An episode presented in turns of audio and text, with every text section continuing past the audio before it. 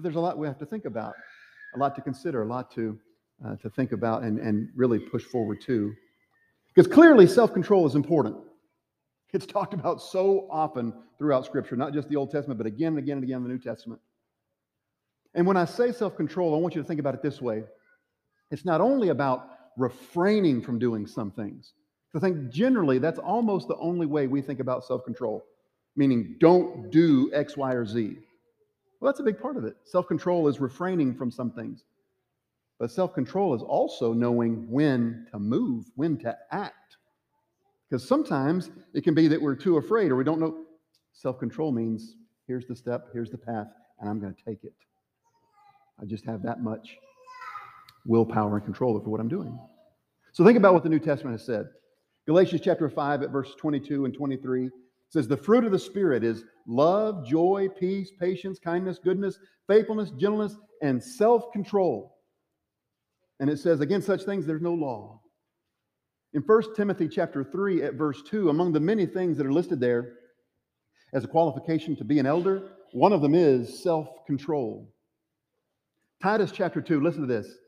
In Titus 2, beginning at verse 11, it says, The grace of God has appeared. You can just think about it this way Jesus Christ came to the earth.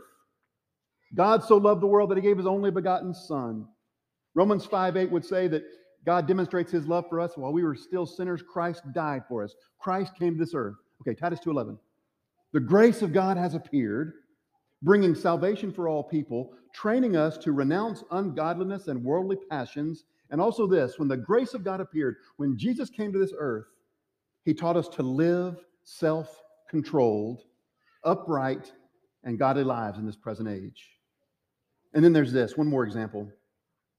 In Acts chapter 24, we have a situation where Paul's in prison, and at various times he was brought out and would be asked to speak and teach and share certain ideas with other famous and special, powerful people.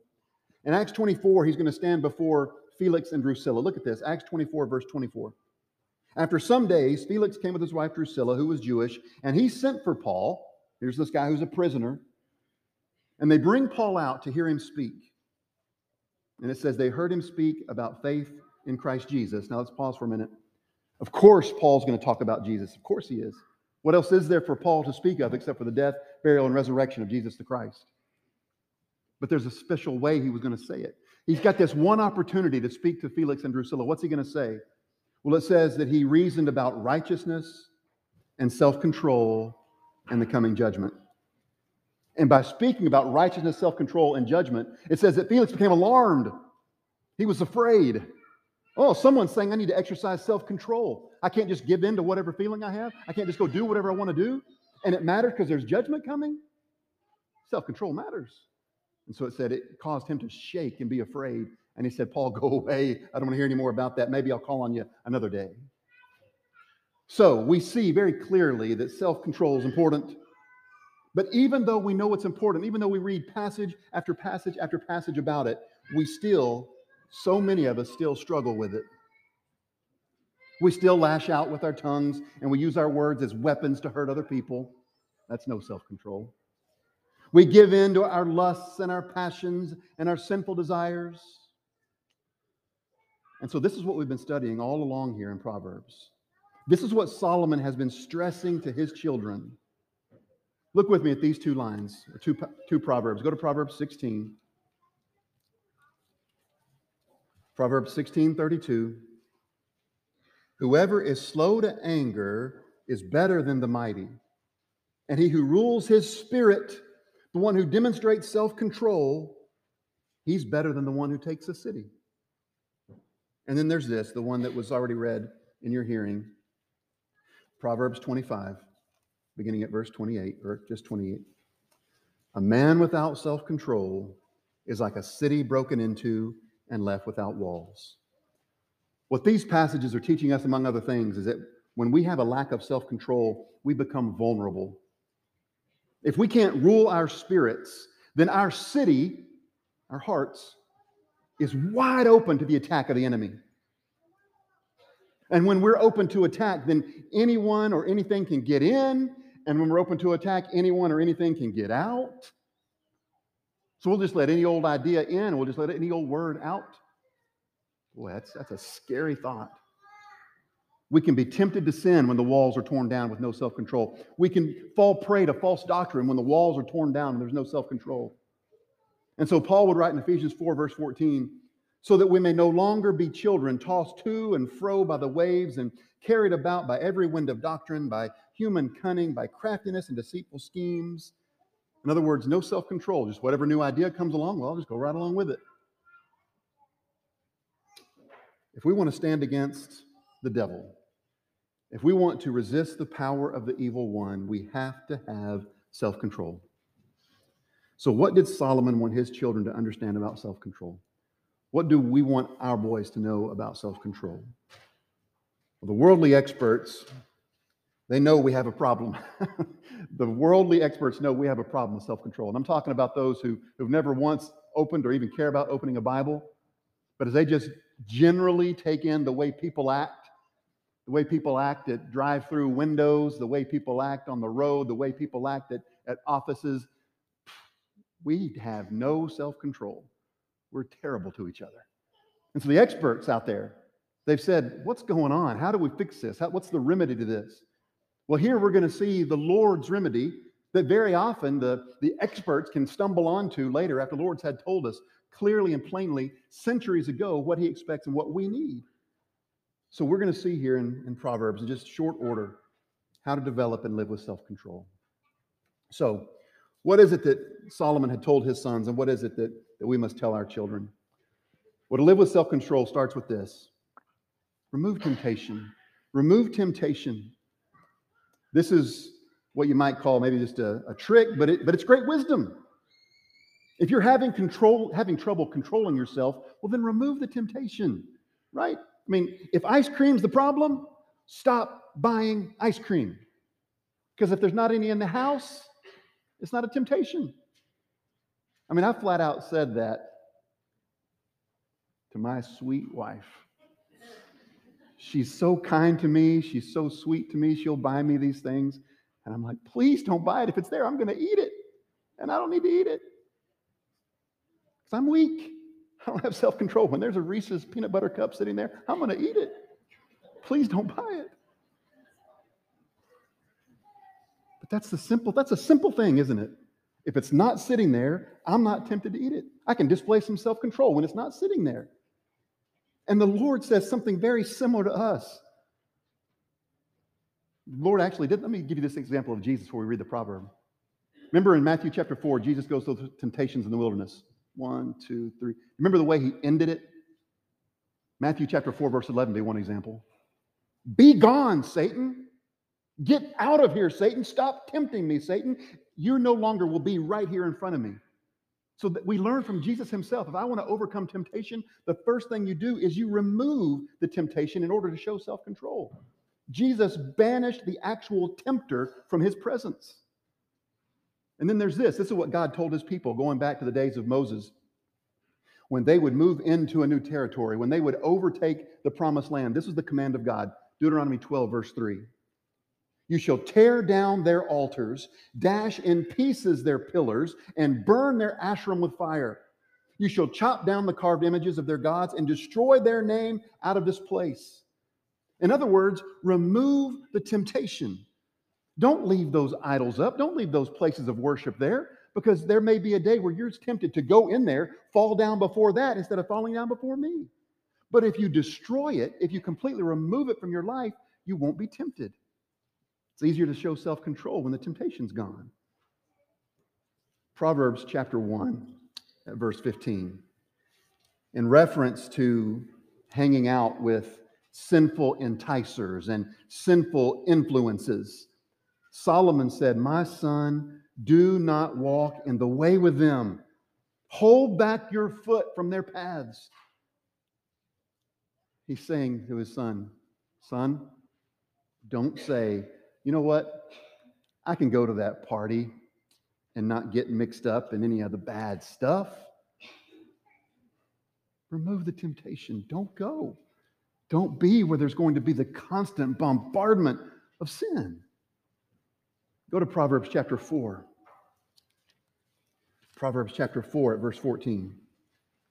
Do not enter the path of the wicked and do not walk in the way of the evil. Avoid it. Don't pretend, don't lie to yourself that you can just continually be around uh, that type of life and lifestyle and it not affect you. He says, avoid it. Don't go into it. Turn away from it and pass on. Go over to chapter 22. Proverbs 22, verse 24. 22, 24. Make no friendship with a man given to anger, nor go with a wrathful man. Why? Lest you learn his ways and entangle yourself in a snare. Avoid the temptation. Remove the temptation so that you can show self control. So for you, it might be a relationship that you've got to stop, to sever right now. It may be a place you've got to quit going to. And so the message from God, the message from this father to his sons was remove the sinful temptation from your life and it'll make it so much easier to live with self-control. That's just a, that's just smart advice. You want to display willpower, you to display self-control, remove the temptation. Next is this. He says, let's have one goal at a time here. And again, that's what the experts will say. The experts out there, the secular, worldly experts will say one reason that people have a lack of self control is because they've got too many irons in the fire. Too many goals we're trying to accomplish in short order. I need to do this and do this and do this and do this and do this. And yet I'm just so out of control, I don't seem to do any of them. It makes it easier to lose focus you don't have one major goal. If we have one major focus, one major goal in life, it'll be easier on us. So let's read one of the most famous passages again. We've read it several times here in Proverbs, but go back to Proverbs 3. And this time when we read it, I know you've heard it a thousand times. This time when you read it, I want you to read it as and understand it as here's what should be the main focus of your life. No, no, no. Here's what should be the main focus of my life. Here's the way I should orient and think about all other things in my life. This is Proverbs 3, beginning at verse 5. Trust in the Lord with all your heart and do not lean on your own understanding. In all your ways, acknowledge him, and he'll make straight your paths. Be not wise in your own eyes. Fear the Lord and turn away from evil, and it will be healing to your flesh and refreshment to your bones. Honor the Lord with your wealth and with the first fruits of all your produce. And then your barns will be filled with plenty, and your vats be bursting with wine. Notice verse 6 in all your ways, acknowledge him. If my number one destination is heaven, if my number one desire is to be like Jesus, if my number one source as my guide to life is the Word of God, if life with the Lord is my goal, it'll be easier to display self control. If it's not, well, being a Christian is one among many things I seek. Well, being with the Lord is one among many things. If being with the Lord is your ultimate desire, then that makes it easier to have self control and deal with the other things that come along. Then there's this. We have to keep moving quickly because there's several we want to cover. We want our sons to think. Sometimes I'm, I'm guessing that, that my boys probably hear this too often and kind of get to a glazed eye look, I think, because I'm continually saying, let's think about it. I put things up on the wall with that image of, of Rodin's thinker because I want them to think. But that's what the Lord says too. If you want to deal with the temptations that come your way and you want to be a person of self control, you've got to deliberate. You've got to examine the evidence and properly think through what you're being presented and make a good decision. One of the major complaints that Solomon has against fools is that they rush in and they act before they speak. That's what Solomon says over and over and over in Proverbs. Fools rush and don't think. And I don't mean to be funny. Even Elvis, right? Can you remember that song? Wise men say, only fools rush in. But you know what the very next line of that song is? But I just can't help but following it. I know what the wisdom is. The wisdom is, I don't know, it's a cheesy song, it's about love and all that. But the point is this we so often say, I make excuses for myself. We're going to talk about that again in a second. Think. Fools do rush in. That's the reason wise men have said it. Solomon is trying to teach his children to think, to deliberate, examine the evidence. They need to think before they speak. They need to look before they leap. There's a reason why some of these cliches have become cliches because they're wise. But look at what Proverbs says. Go to Proverbs 14. Proverbs 14, verse 15. The simple, simple believes everything, but the prudent gives thought to his steps. So the fool believes everything, but the wise gives thought to his steps. Verse 16 says, The one who is wise is cautious and turns away from evil, but a fool is reckless and careless. Look also chapter 18, 18, 13. 1813 says, If one gives an answer before he hears, well, that person's a fool. That's what the Bible says. One gives an answer before he hears, it's his folly and his shame. The idea is this you haven't considered the other side, you haven't considered all the evidence, you just rush right in. Fools rush in. Fools display a lack of self control. One more, look at verse 17. So 18, 17. The one who states his case first seems right until the other comes and examines him. See, that's exactly the same point of the other verse, verse 13. The fool just rushes right in. First thing he's heard, first thing he sees. The wise says, Let me hear both sides. The wise says, Let me look at other options. The wise says, Let me see if there's more to the story. And so, in other words, you might say it this way the wise will think before they speak and they'll look before they leap. In James, James would write it this way James 1:19, let every person be quick to hear, quick to, to, to listen, to think, but let them be slow to speak and slow to anger. Clear thinking and deliberation are called for if we want to display self-control. Are the words I'm about to speak, are they true? Well, if not, don't speak them. Show some self-control. Are my words about to injure and tear down? Well, if they are, don't speak them. Are my words about to heal and, and bind together and build up? Great, speak those words. Will my actions bring glory to God? Will my actions bring, bring glory to the Son of God? Will my actions bring glory to the, the church of Jesus? If not, then I shouldn't do them. In 1 Thessalonians 5:21, the Bible says, prove all things, deliberate, think, examine, prove all things, and then hold fast to that which is good. The person with self-control, you're yes, be emotional, yes, be full of feeling, be full of joy, and be happy and, and laugh out loud and, and cry and be, be hurt. But the person with self control is going to give thought to the consequences of their actions. The Lord says the fool doesn't think about consequences. The fool doesn't think about injuring others or self. The wise does. Uh, who, somebody has said, all ideas have consequences, but bad ideas have victims. That means that bad ideas injure and hurt. And so don't just embrace and do everything. Think, because fools rush in and the wise think. Okay, next. Not only remove temptation, not only have the Lord as your focus and think before, deliberate before you act, but then there's this ask for help. And obviously, I mean by that, I mean ask the Lord. Again, looking to, to Jesus, exactly what he did. When he was dealing with temptation, when he was dealing with things that were in front of him that were going to be hard, and he needed to display self control, you know what he did? He prayed. Matthew chapter 26, look at verses 36 through 38.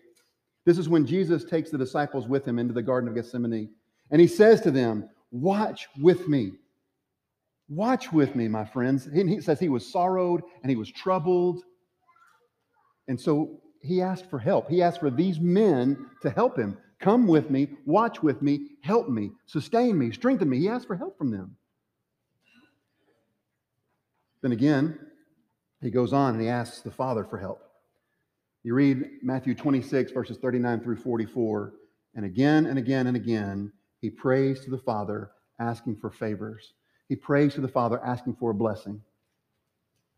Now we know that the Father didn't give Jesus what he asked for. Jesus said, Let this cup pass from me. But he had to drink the cup in full, didn't he? The Father didn't give Jesus what he asked for, but he gave Jesus something else. I want you to think about this with me. Look in there at Matthew 26, if you're not already there, because I want you to compare a couple of things. Because, see, here's what Jesus asked for. When he was asking for help, he said, Let this cup pass. Well, the answer to that prayer is no. You have to drink the cup, you have to go to the cross and endure. So he said no to that. But you know what he did get? He got self control. Because it starts there. It says, like in verse 40, he says to, to those disciples at first. Here's his attitude You couldn't wait an hour, you couldn't stay awake. I, I see some irritation there, don't you? You couldn't watch with me one hour because he, he'd gone over here to pray and he comes back, finds them sleeping. You couldn't wait. That's verse 40. But look at verse 45, how things have changed. In short order, look how things have changed. Instead of saying, Why couldn't you stay awake? 45, he says, Go ahead and sleep. Go ahead and sleep. Let me show you another difference. It also says in verses 37 and 38 that he was sorrowful and he was troubled. He was reeling and he was hurting. But look at verse 50. Look how different verse 50 is from the one who was sorrowful, sweat drops of blood. Look at verse 50. What's he say to Judas? So calmly, so powerfully, friend, do what you've come to do. That's a man living out self control. And then there's John 18, where John's telling us the same story about Jesus in the, in the garden, but he tells us something different. That when the accusers came, when the, the people seeking to arrest him came and they said, Where's Jesus? And he said, I am he. Remember what happened? Here's one who's so full of power, so full of glorious, divine, otherworldly power. When he says, I am he, says they fell right down. Look at the change from one who's sorrowful and needing help to the one who's in complete and absolute control. So I wanted to point out to you here that here's what happened. He prayed and prayed and prayed and didn't get what he asked for, but he got something amazing and great and wonderful. So pray, ask for help. The Lord will give us what we need. Look at Proverbs 2. There's the proverb from this section Proverbs 2, beginning at verse 3.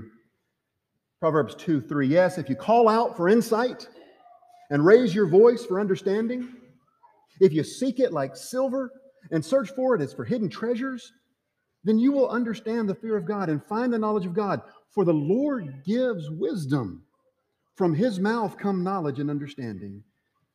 God loves to give, God loves to bless. So ask him to help you, ask him to strengthen you, ask him to give good gifts that only he can give. Self control is for those who seek the Lord's blessings. Self control is for those who seek the Lord's favor and help. So if you want to be a person of self control, remove the temptation, have the focus be on Him, think about what you're doing, and ask Him for help. That brings us to these next few things we'll hit rather quickly here. We got to learn from our mistakes.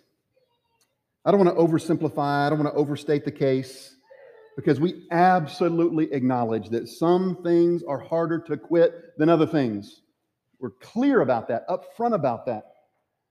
We're not, and here we're not even referring to something like addiction. We're not referring, referring to that here. We're referring to those who continually choose to do and continue to do like they've always been doing because they're selfish or because they realize or they think some things are more fun than others. And so here's what I need to do. Here's what I need to think about. If I see that there are certain words that I speak that irritate someone else, I need to flat out refrain from saying them. I don't need to say that's a you problem, get over it. I need to say that's a me problem. I need to fix my heart. I need to display some self control and not say those things that are grind, grate, and irritate. If I see that certain people always get me into trouble, I need to refrain from walking with them. Proverbs chapter 26 at verse 11 says this Like a dog that returns to his vomit is a fool who repeats his folly. You know, sometimes it's a good thing to remember how embarrassed you were one time. Sometimes it's a good thing to remember the pain you went through at one time in the past because it might help you exhibit self control in the future. It might help you to refuse to do the same thing again. And so, for our, our kids, if there's consequences to action, the idea is they won't repeat those actions and get those negative consequences, right? And for you and me, the same thing. If I've hurt someone, or if I've been hurt, or if I've been embarrassed or gotten I need to quit doing those things that have caused that. And so the Lord says, don't be like the dog who goes back to his vomit. It's the fool who keeps doing the same thing over and over again. So we need to learn from our mistakes. We're going to display self control. But there's also this we need to stop making excuses. Look at Proverbs 22. Read with me in Proverbs 22. A couple different places here. Proverbs 22, verse 13. The sluggard says, now here's what you need to understand the sluggard, the lazy one, the one who refuses to do any work. Well, why is it that he's so lazy? Well, one of the things he's going to do here is he's going to make all kinds of excuses. Here's why I can't go outside today. Here's why I can't go to the fields today. Here's why I can't go to my job today. Here's why I can't rear my kids today. Here's why I can't, why I can't, why I can't. It says in 22 13, the sluggard says, There's a lion outside. I'll be killed in the streets. Now, the idea here is this there's no, there's no lion outside. Because if there were a lion outside your front door, you don't walk outside. This is an excuse. I'm not going out there because there's danger out there. I'm not going out there because there's mean people out there. I'm not going out there because. Or that's what the fool says. Stop making excuses and go. Go do what I've called you to do. Go be who you're supposed to be. Look at chapter 24. 2430. 2430 says, I passed by the field of a sluggard. What do you think he's going to find? The excuse maker. He says, I passed by the vineyard of a man lacking sense. Behold, it was all overgrown with thorns. The ground was covered with nettles. Its stone wall was broken down. I saw and considered it. I looked at those things. I looked at the broken down wall. I looked at the overgrown property, and I received instruction. I learned by seeing that. A little sleep, a little slumber, a little folding of the hands to rest, and poverty will come upon you like a robber, and want like an armed man. Don't say it's too scary. Don't say, well, there always will be tomorrow. Self control is not only about refraining from some things, it's about appropriate action also. You've likely been making excuses about something. Maybe you've been making excuses about the way you talk. I like the way I talk. I like the language I use. Toughen up. Maybe you're making excuses about that. Maybe you've been making excuses about your refusal to get, forgive someone. Maybe you've been making excuses about refusing to obey the gospel. Well, self control is about proper conduct, so stop making excuses and do what is right. Now, to sort of emphasize this, I want, let me share with you a couple of actual Chinese proverbs rather than looking here at the mind of God. I want to show you how similar, how men have learned from the divine revelation, even though they didn't recognize it. Listen to this. I'm sure you've heard these before, maybe even seen it on a, a sign or a, a pillow somewhere. A journey of a thousand miles begins with a single step. And there's this the best time to plant a tree was 20 years ago. The second best time is today. A man who asks, listen to this, a man who asks is a fool for about five minutes.